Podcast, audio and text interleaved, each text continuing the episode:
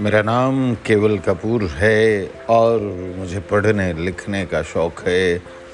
एक छोटी सी ब्रांडिंग और एडवर्टाइजिंग और एडवाइजरी कंपनी भी चलाता हूँ चाय क्रिएटिव के नाम से चाय का भी शौकीन हूँ।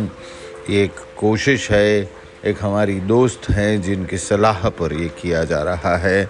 उम्मीद है आप इसका लुत्फ़ लेंगे।